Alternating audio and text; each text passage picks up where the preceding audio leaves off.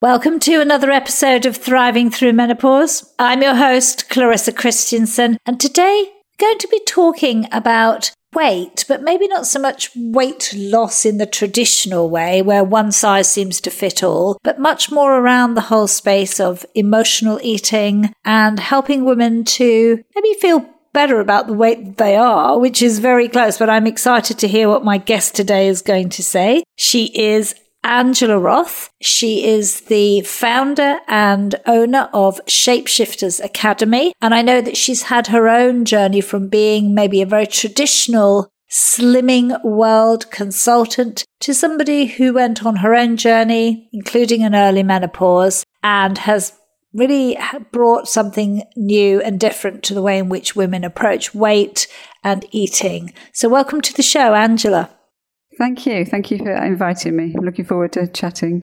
I am too. Start a little bit at the beginning with respect to, you worked with as a Slimming World consultant. How did that come about and what really changed and made you want to leave that space?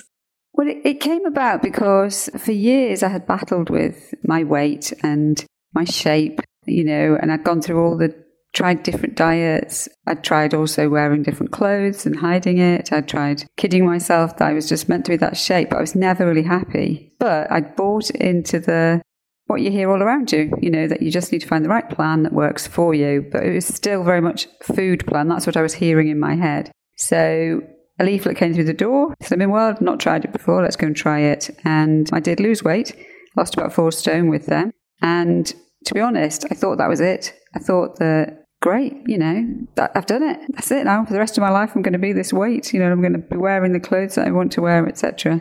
And over the next, actually about 12 years or so, I was a kind of on and off Slimming World member, losing weight, putting weight back on, losing weight, convinced in my head that it was because I wasn't following the plan that things were going awry.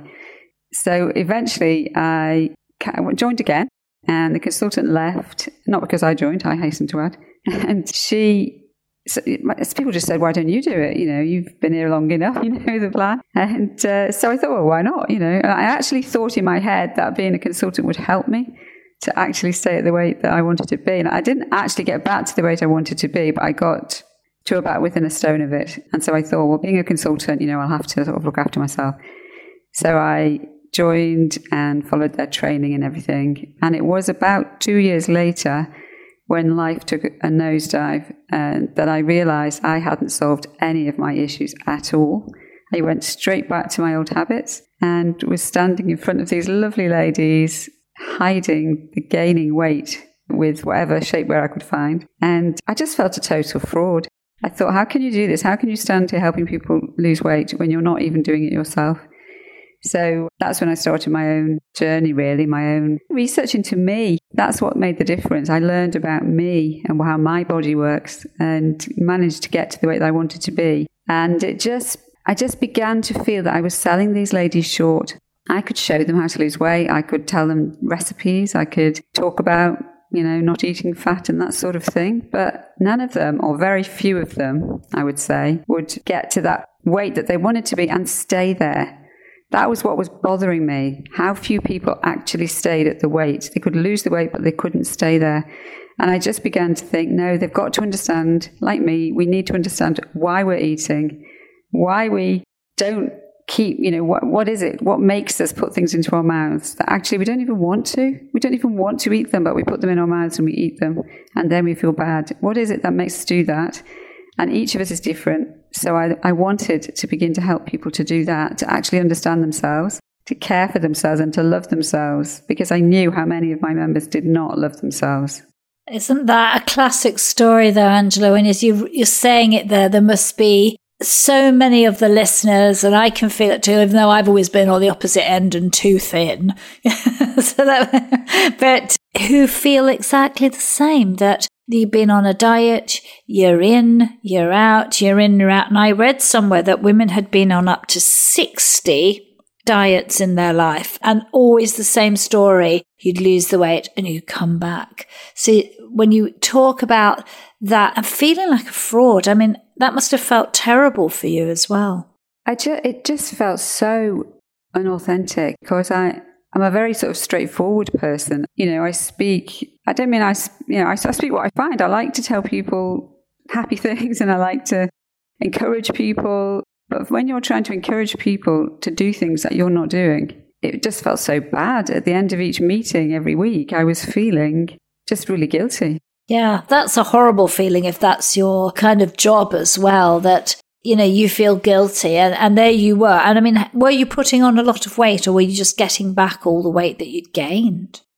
I was just getting back what I gained, really. I must have put on about 2.5 stone during that time. But what bothered me as well was that I wasn't the only consultant that was happening to. And as I began to realise that, and I began to realise that it was endemic actually amongst consultants, there are some absolutely wonderful ladies out there doing a wonderful job. But for a lot of them, they lose sight of their own personal weight loss journey because they haven't understood why they gained weight in the first place. No, I understand that. And I mean, so really what I can hear through this is that it isn't all about recipes and eating less and cutting out fat, that there's something much deeper. Am I on the right track there, Angela? Absolutely. There's a part of us that, for an emotional eater, is actually really fascinating. A lot of emotional eaters are lovely, warm, kind people. They're the sort of people who would do anything for anybody. They'll touch people's hearts because they care. And that's very, very common amongst emotional eaters. They react with their emotions to life. They'll be the sort of person who you'll see crying when they're watching a children's film in the cinema because it touches inside of them. And because of that, we develop this coping habit through all sorts of reasons, usually from childhood, maybe teenage years. The coping mechanism to protect ourselves is centered around food, where for somebody else it might be going for a run. Some people it's actually, you know, just being rude. You know, you'll find people snapping at people and it can just be a temper thing. But for the emotional eater, their coping mechanism is eating in one form or another. And the guilt that builds up inside of them, and of course it gets worse and worse. And the more that happens, the less they like themselves. They will hide behind a sort of jokey. You'll often find them joking about themselves first so that nobody else makes that joke. I mean, probably nobody would make that joke, but they feel they have to do it. You'll see them, they'll be the person, when the camera comes out, they'll be the person that's at the back that only wants their head to show. And they'll be saying things like, oh no, you go to the front, it's fine, you know, you're smaller than me. They'll be pushing people into the limelight because they don't want it. Or else they'll be the person taking the picture. They'll also, which I found very interesting, they'll be the person who, when you're out for a meal and everybody else is choosing, you know, steak in a cream sauce, they will choose maybe, you know, salmon and salad. They'll say no thank you to the pudding. But when they get home, they will feel so cheated that they'll go and eat a massive bowl of ice cream. But in front of other people, they don't feel that they can eat what they want to eat. You know, that's so sad. And as you said it, you can think of the people that we all know, or maybe that person is us, that we've done those things. But when did you really uncover that you were an emotional eater? Did you always know that, Angela, or did that really come as you realised that you just weren't losing weight? No, I first realised it. It had started with, I didn't know what I was doing, but it started as a teenager when I was very badly bullied at school. And Mum had always said we could save our pocket money if we walked home. It was just like a bit of extra, bus money. It was a bit of extra pocket money, we could save it. So what I started doing was walking home, but going into the sweet shop and buying chocolate. And really looking back, you'd think, well, why did you do that? People were bullying you and telling you you were fat. And yet your answer was to go into the shop to buy chocolate. And of course, Mum wondered why I was gaining weight because she was giving me that lunch with healthy food in. So it sort of started then. And I had one sister, I come from a big family, there's 6 girls and 2 boys, but one of my sisters, now I know, was an emotional eater herself. And she used to be, I think she was quite pleased that she'd found one sister who would join her in the secret trips to the fish and chip shop or the getting off the bus early and you know, as I say, buying ice cream or something. And we kind of felt like we were doing something, you know, a bit daring because Mum didn't know. But really, we were feeding our habit. And sadly, when this sister Helena, when she was in her 40s, she took her own life. And, you know, she had struggled for years. It was Weight Watchers that she had joined. And She'd been their Woman of the Year. She'd been to America on a, you know, all expenses paid trip. But she just kept regaining the weight and then losing it and then regaining it. And nobody ever helped her to get to the bottom of it. And when that happened, it was such a shock to the whole family. She left, you know, 2 teenage daughters behind and a husband. But I began to realize that I wasn't any different. I was doing the same as what she'd done all those years. And I had got 4 children by then. And the last thing I wanted to do was find myself in that place. So that's when I really faced the fact that I was an emotional eater. But at that point, I still didn't find the help. No. And when you say that, that's so true. I mean, the whole diet industry is a multi-billion-dollar industry that is built on people like you and sadly your sister who don't break the habit and just keep coming back because they make money from that. That's how they keep their subscriptions going, because you never ever resolve the deeper issues of why we emotionally eat. And I think what's the saddest thing to me is that there are a lot of people who are working in these industries who genuinely actually do care. They want to help. Their heart is to, you know, to reach out and help. And some of them have had amazing journeys. You know, they may have lost 10, 12 stone themselves, and they may have been able to keep it off. Actually, fundamentally, they aren't emotional eaters. They had a weight issue. They may have gained weight maybe when they were at uni, maybe through childhood habits that were sort of there from parents. But fundamentally, they aren't emotional eaters. So they haven't actually faced the issue that a lot of the members have faced. They've managed to keep their weight off. And, you know, I take my hat off to them. And, you know, I know some of them and they are lovely ladies. But what happens is you get a kind of sort of, you learn to change habits, but it's very superficial learning. It doesn't help you to understand where those habits come from.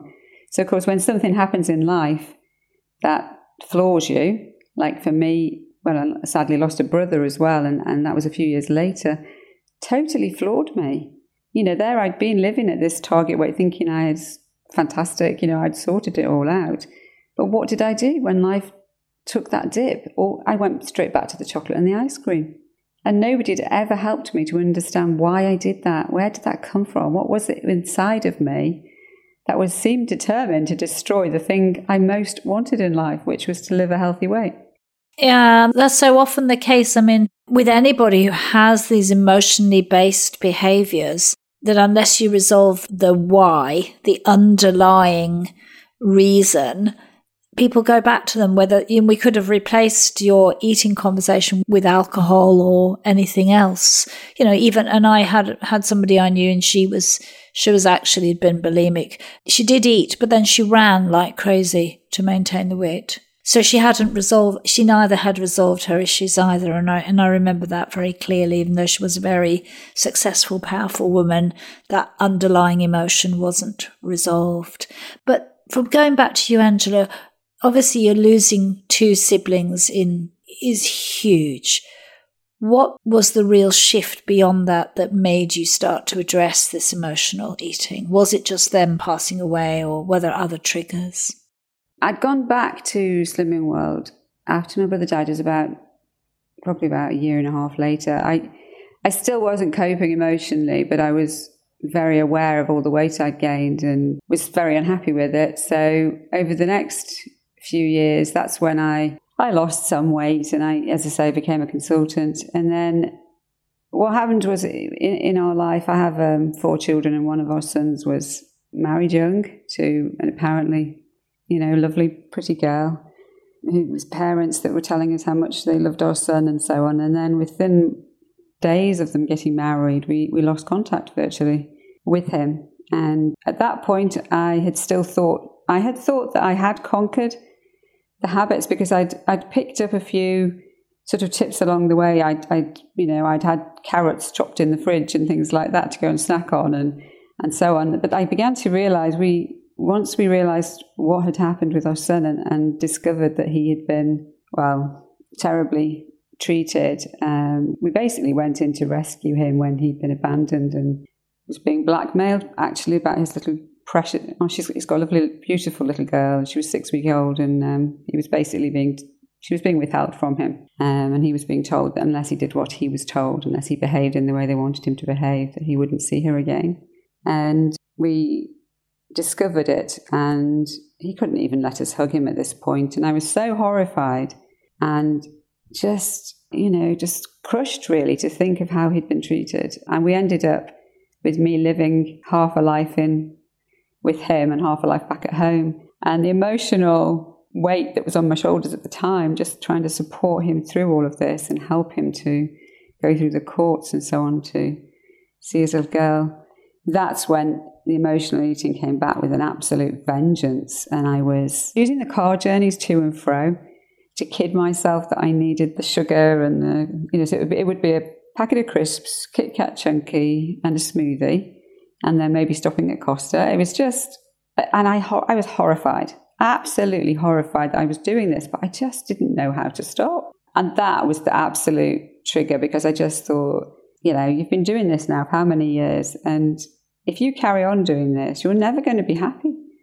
You're always going to be feeling guilty. You're always going to be thinking about food, thinking about your body. It was just interfering with normal life. And I realized that actually it went right the way back to when I was 11 and those girls that bullied me, that I'd taken on this belief that I was second-class citizen and that I was never going to be amount to much, that I was never going to be the popular one, that I was always going to be the one left at the side of the games field, that, I had a body to be ashamed of. It went back to that, and it also went back to my first boyfriend, who I thought I was in cloud nine, and then he turned to me and he said, "Do you know what, Angela? I don't even know why I asked you out. I don't actually normally like fat girls." Oh, gosh. And isn't it something like that can stay with us for so long, and how we can take things like that and we've buried them somewhere because they're not, now you're obviously sharing it in a story, but how they can sit there and work in our subconscious, changing who we think we are. And it says a lot also about our society, doesn't it, in the way we think about bodies. If you're not some sort of, skinny mini, shall we say, then you somehow have less worth, and that feeds into our system as well.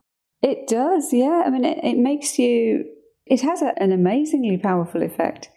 I think people who have always been slim have no idea of what's going on in somebody's life.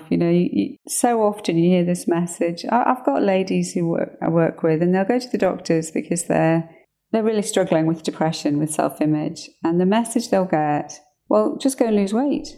You'll feel better. Eat less and move more and you'll be fine.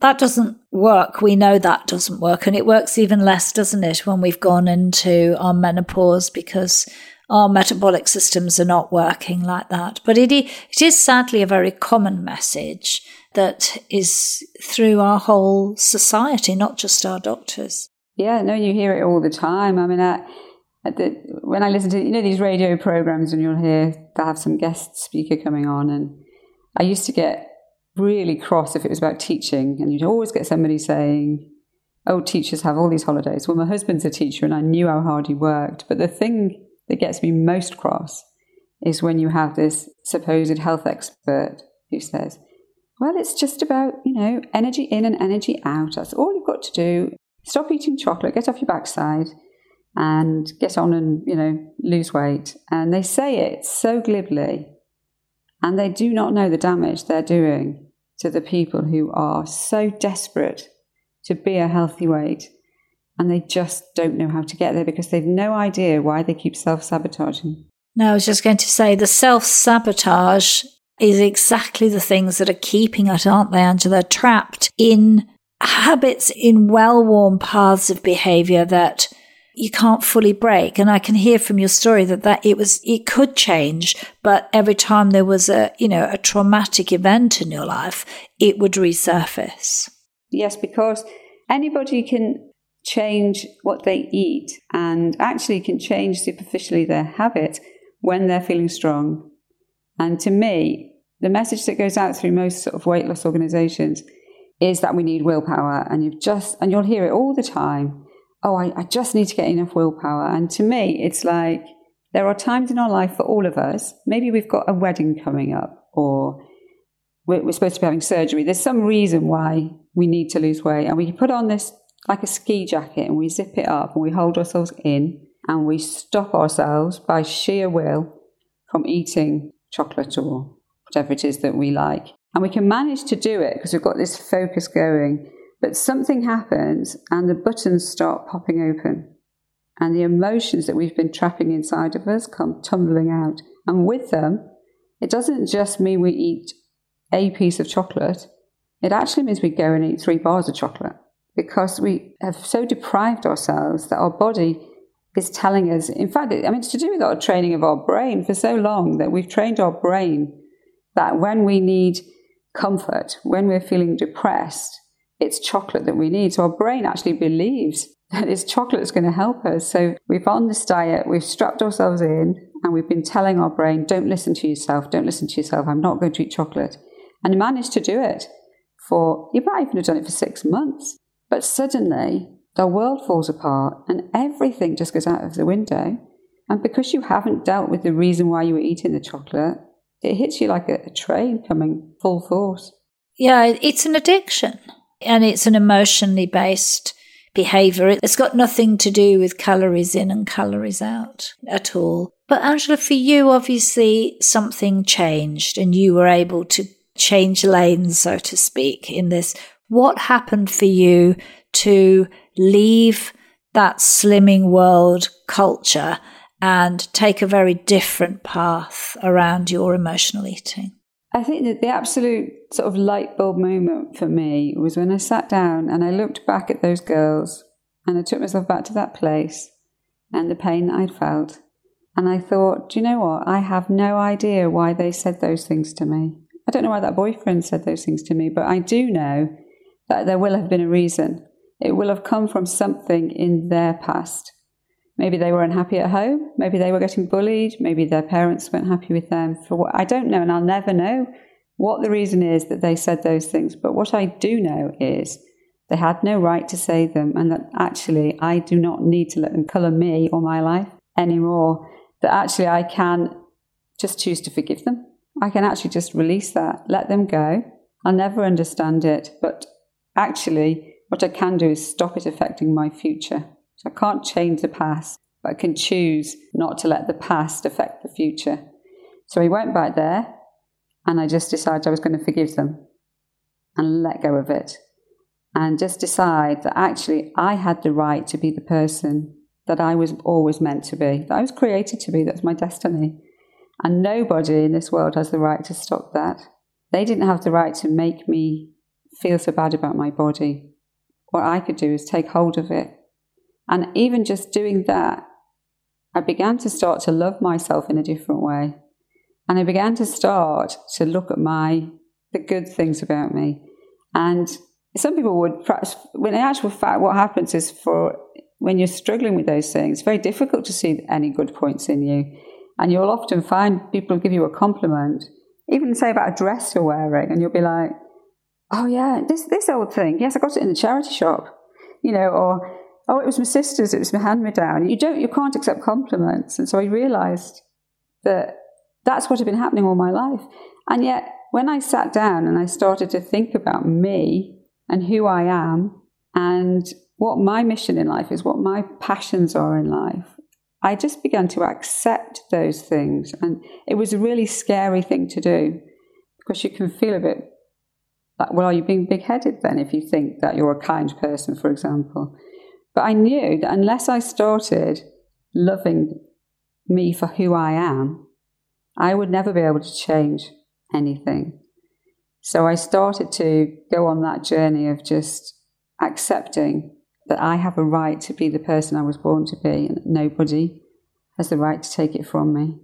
No, I agree. But did you get support to do this, or did you actually just decide to walk on this path yourself with the support of books or groups? It was like I didn't read anything and there was nobody around me that was doing that. I do have a faith and that did help.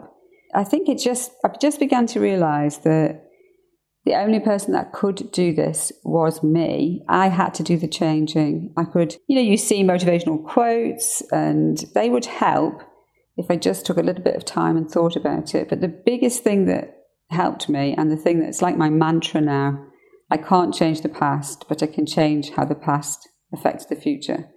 And that's what I kept saying to myself. And so even at the difficult times, even like say with my sister dying, there was nothing I could do to change that. But I could be an auntie to her daughters that would give them what a mother might have given them. And, I could just look forward and change the effect of the past on my life. That was what really held it for me. And I just had to keep hold of that through any other sort of times as there have been. And then I began to believe that if that was happening for me, how many other more women out there needed to hear that message for themselves too. So I did start to share it within the Slimming World groups. I was still running them at the time. And that gave me an enormous sense of purpose. And it did give me a sort of motivation really to keep working on myself and to keep asking myself the questions and making different choices in my life. Yes. How long did it take before you noticed that your emotional eating, I presume, was dialing down? What happened, I think, was that about 18 months after we found our son, things were beginning to improve. The courts had given him joint custody, which is actually still a shocking statistic. Only about 8% of men get this. So that was sort of, things were looking up and my eating was under control. But it wasn't until our eldest son, and it was about that autumn, so it would have been about 18 months after our other son, we discovered him. Our eldest son was involved in an incident in London and ended up being arrested and charged with an offence that he hadn't committed. And it was actually a racially aggravated offence, which I'm sure you can imagine in this day, that could have had serious consequences on him. And for the next 12 months after that, we were also then supporting him while he was fighting to clear his name. And on the day that he did clear his name, and the judge he just threw it out and he awarded our son, some damages because of what had happened. I suddenly looked back over the year and I realised that none of those habits had come back. And that even through this time, which was horrible, I hadn't put any weight on. Amazing. So really it wasn't like, it certainly wasn't. It probably, listening to you talk, Angela, it sounds like it was, just something that happened and you let go of the need to be in that space, that you had a different inner strength, if I'd describe it like that. I'm absolutely sure that I'd come to the point where I actually loved myself enough to want to care about myself, that the images that I carried with me for so long that I was unlovable. Because that's what happened when that boyfriend said that to me. It was like, actually, you're too fat to be lovable. And even though I was now happily married and got 4 children, that was still in the back of my head, that lack of belief that ultimately I was lovable. And so, but something had changed and I'd begun to realise that the first person that needs to love me is me. If we don't love ourselves, we can't love other people. We can't live the life that we're called to live. And being able to love myself for who I actually am and not having to pretend to be somebody else. And then it moved into loving my body and that drive to understand, so that when things, the early menopause, for example, when weight can be a real issue during that time. But I think it had already sunk into me that actually the important thing was to keep loving myself enough to spend time understanding what was happening, so that I could make sure I was doing the right thing for my body and helping my body to live in the way I wanted it to, if that makes sense. That makes total sense to me, that really it doesn't become as complicated as dieting and depriving yourself, and it's much deeper, isn't it? It really is, as you said, that sense of loving yourself, the self-love, realising that you're important and that people love you and you are able to be loved. That's huge. And yet around you, you still, like you said, at that time you had a husband and beautiful children and a family. Yet somehow that missing link between you loving yourself and what was evident really from around you wasn't complete. It was like you, maybe I can say you almost like closed a circle because they loved you, and then now, you know, you loving yourself made it complete. Yes, that's right. It gave me a new sense of peace, really, about being who I wanted to be, that I didn't actually need to prove anything. I'd lived for so many years feeling as if I got to prove that I was worth loving, because fundamentally I wasn't worth loving, so I had to prove it. And realizing that that's not true is, well, it just changed my world, really. Yes. And how does that world feel now for you, Angela? Now I feel more excited about life than I've ever felt before. I look back to when I was 30 and I feel so free, and I feel free to be the me that I am. I feel free to do the things I want to do. I'm passionate about getting alongside other women and helping them just to let go of those negative beliefs that they've built up over the years and move forward with their lives. And I find myself drawn into conversations with people, because the more you spend time doing this work, the more it's almost like you get this magnet pulling you just by something somebody says, just a little comment, a little look. It might be how they dress. It might be watching them at a meal where you will see them looking at other people's plates with envy in their eyes while they're eating a salad. And you just know that they're eating a salad because they're ashamed of their bodies and they're ashamed of admitting what they really want to eat.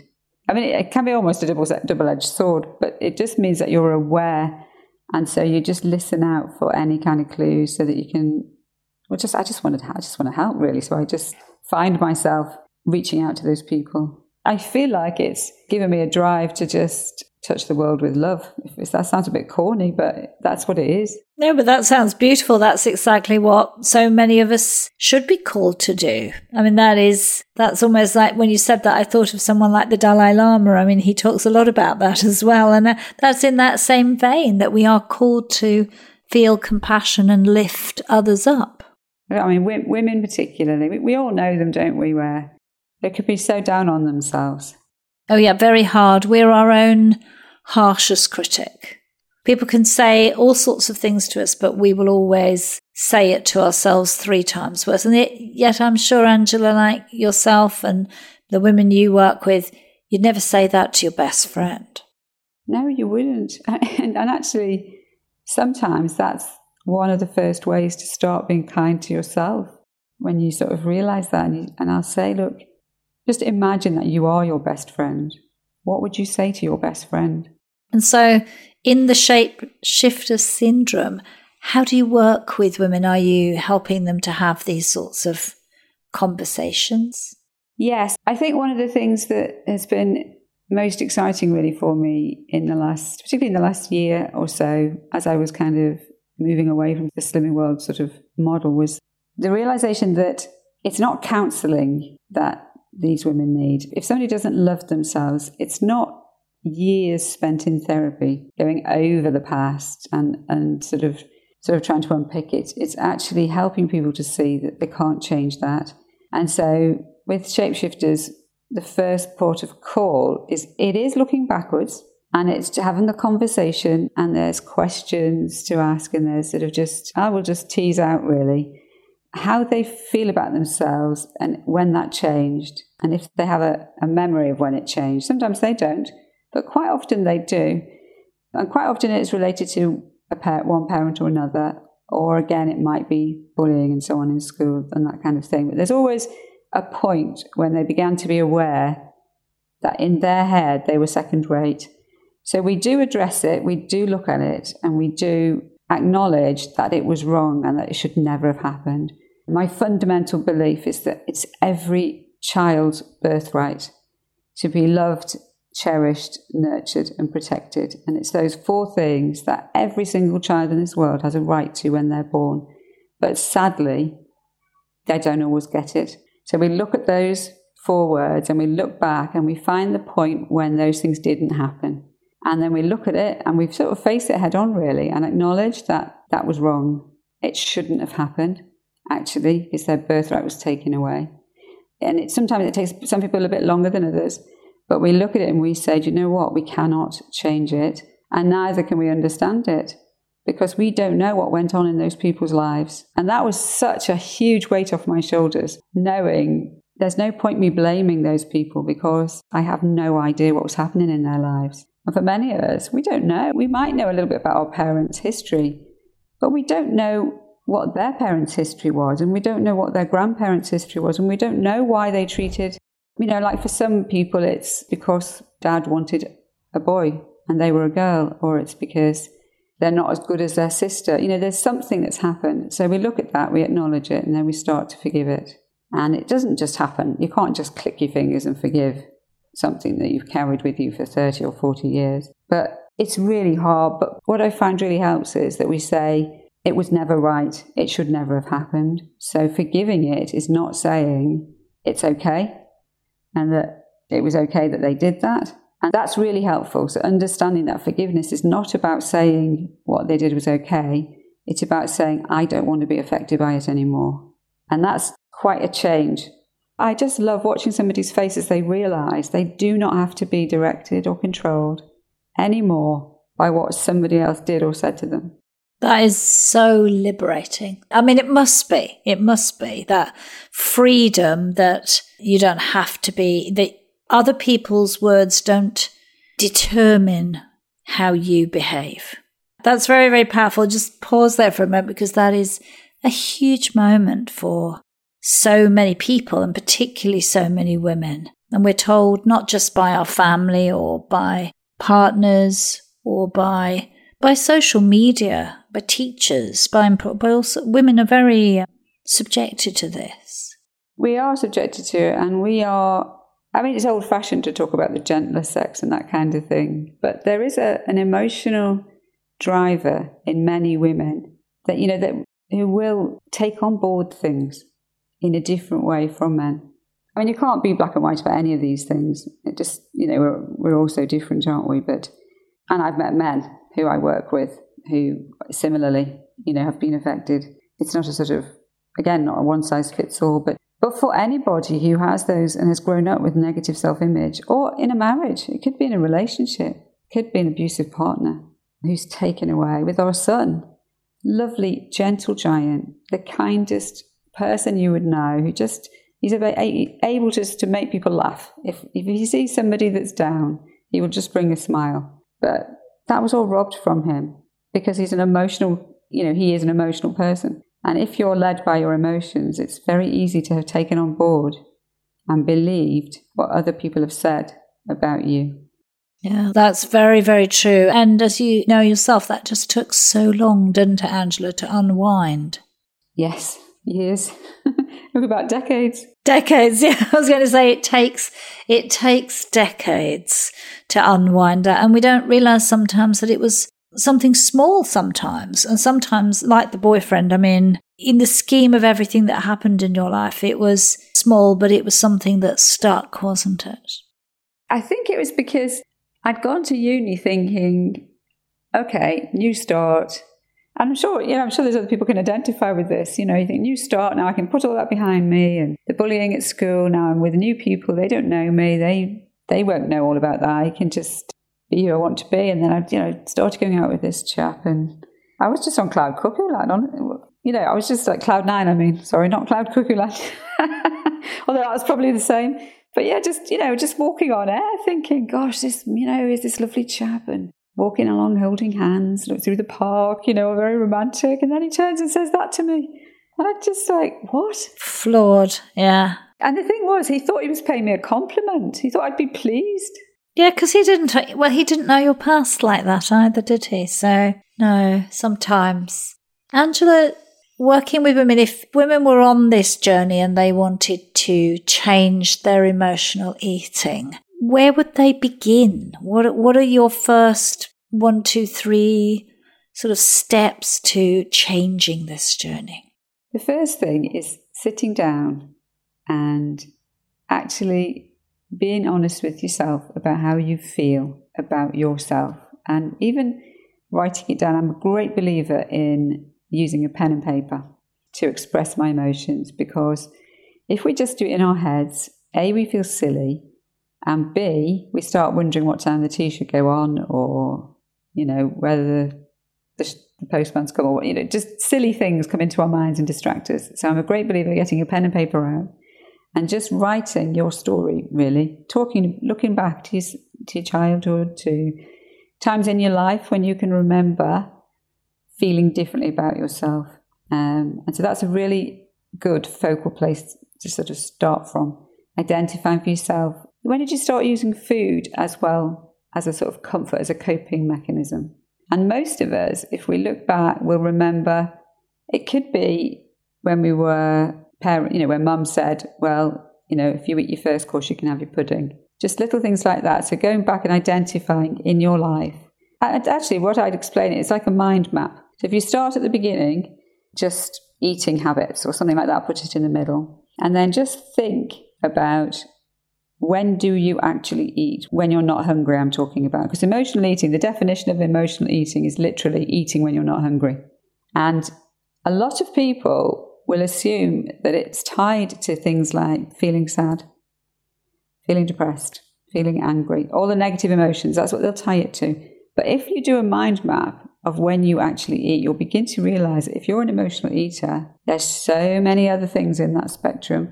There's things like feeling cold, feeling bored. It might be feeling happy. It might be as a reward. It might be as an incentive. It might be that you go to a party. You've had your meal before you go, but you eat because the hostess or host has put out crisps around the room. You're not hungry at all, but they're there. Other people are eating them, and so you start eating them. And you're eating for a reason other than hunger. So identifying those things for yourself is the sort of next step. And then it's about thinking, okay, so that's what I do. What could I do instead? Is there anything I could do differently? And how can I do it? And then it's about being totally honest with yourself. So where my habit of chopping up carrots and putting them in the fridge, well, that works really well if you're living by willpower, because your willpower will say, great, I'm going to have a carrot instead of a biscuit. But actually, if I'm feeling rubbish, the last thing I was going to do is eat a carrot stick. Wouldn't matter how many carrot sticks I got chopped in that fridge, none of them would have got eaten. So it's got to be things that you actually like doing. It's got to be things that give you satisfaction. Equally, we know good me saying, well, I know what, you know, my friend sort of Fiona, she goes running. That's what helps her with stress. I'll go running. That will really, really help me. But on the day that I'm feeling rubbish, the last thing I'm going to do is get my trainers out. Exactly. Even though it would be good for you in the sense that it does create, you know, endorphins, and it gets you pumped. If it's not what meets your emotional need, then you're never going to do it and enjoy it. You're going to be battling all the way through. Yeah. I mean, it's a habit that you can teach yourself to fall into, but these things can only change once the emotions have been sort of recognized and acknowledged, because there are times where going for a walk or a run, I might choose to do that. Like I managed to share, and what for me, tackling first, and each person would have to think of this for themselves, but for me, the two that I could tackle first was boredom and tiredness. Because one of my triggers was if I was working and I began to fall asleep, that would be a trigger to go and get biscuits, you know, cup of coffee and biscuits. So I could change that to going and get an ice cold drink that was a sugar-free drink or ice cold water. So I still had a drink, but it was cold. It would wake me up, of course, because it was cold. And I didn't want to dip a biscuit in it. No, so you're breaking one of the habit patterns that went along with what you normally did. Yeah, so you're adapting. So I think one of the biggest mistakes people make is thinking that they've got to change their habits. And sometimes it's very difficult to actually change a habit. But what you can do is adapt it. Yes, I mean, some of our habits are incredibly small, very subconscious, aren't they, Angela? So they're hard to change. And we've had them for a long time. The brain has worn that little pathway well and truly. Angela, how can people get in touch with you and learn more about the work that you're doing? We have a Facebook group which is called Shapeshifters United. And that's a really good place to start, because already there's content in there. There's some videos to watch and so on. And you can also get in touch with me through that.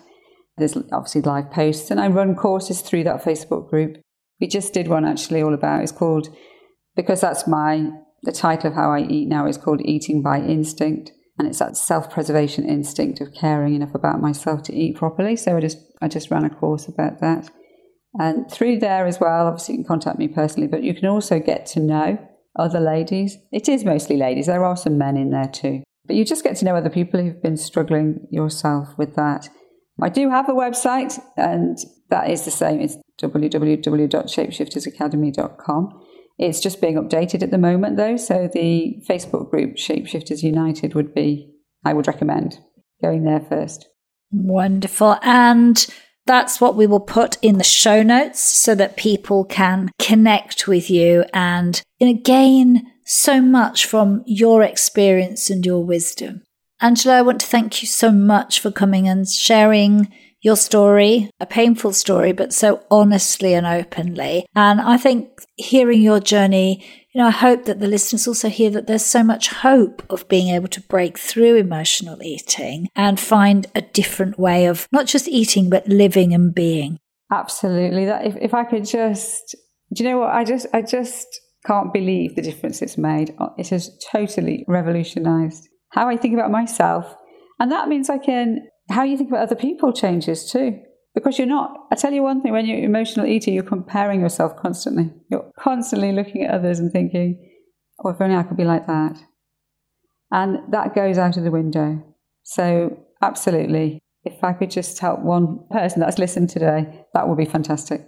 Yes, and I think you most definitely have. I mean, I've listened to it and I think, yes, so many people would, without doubt, Angela, benefit from hearing and working with you. Thank you. Thank you.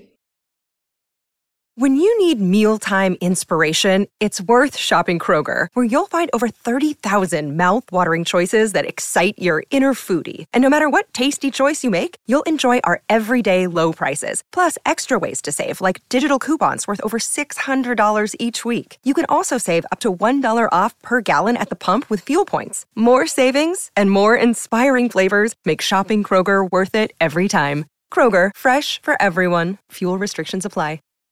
You know how to book flights and hotels. All you're missing is a tool to plan the travel experiences you'll have once you arrive. That's why you need Viator. Book guided tours, activities, excursions, and more in one place to make your trip truly unforgettable. Viator has over 300,000 travel experiences to choose from. Everything from simple tours to extreme adventures and all the niche, interesting stuff in between. So you can plan something that everyone you're traveling with will enjoy. Real traveler reviews give the inside scoop from people who've already been on the experiences you're considering, so you can plan with confidence. Free cancellation helps you plan for the unexpected, and 24/7 customer support means you can travel worry-free. Download the Viator app now and use code Viator10 for 10% off your first booking in the app. Find travel experiences for you. Do more with Viator.